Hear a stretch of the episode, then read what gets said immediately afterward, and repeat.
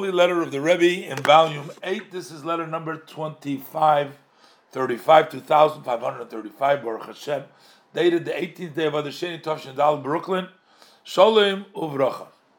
Now, here the Rebbe is giving advice to a uh, potential. They were meeting for a shidduch, and the boy says, You know, I have no feeling in my heart.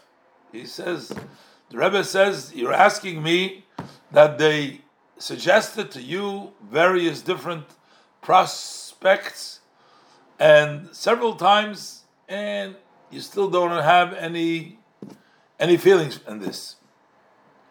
So the Rebbe says, in that situation, you need to wait with a decision either way. In other words, Rebbe says either you need to wait for a positive or a negative, but a no decision is not.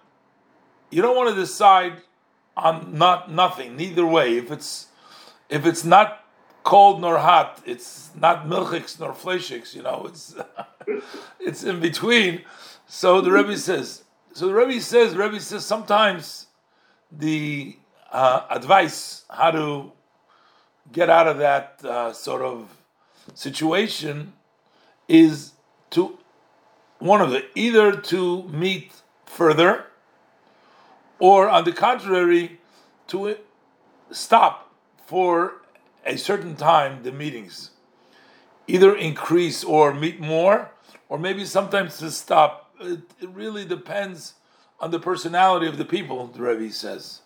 So Rebbe, there's no clear way over here. But the Rebbe says, without a feeling, you shouldn't, uh, you shouldn't do it. Uh, of course, a negative feeling, you know, okay, no, this is not for me. Uh, no feeling, you got to either meet more or maybe stop and then see what happens. The Rebbe blesses him with success in all of his personal and in his specific matters.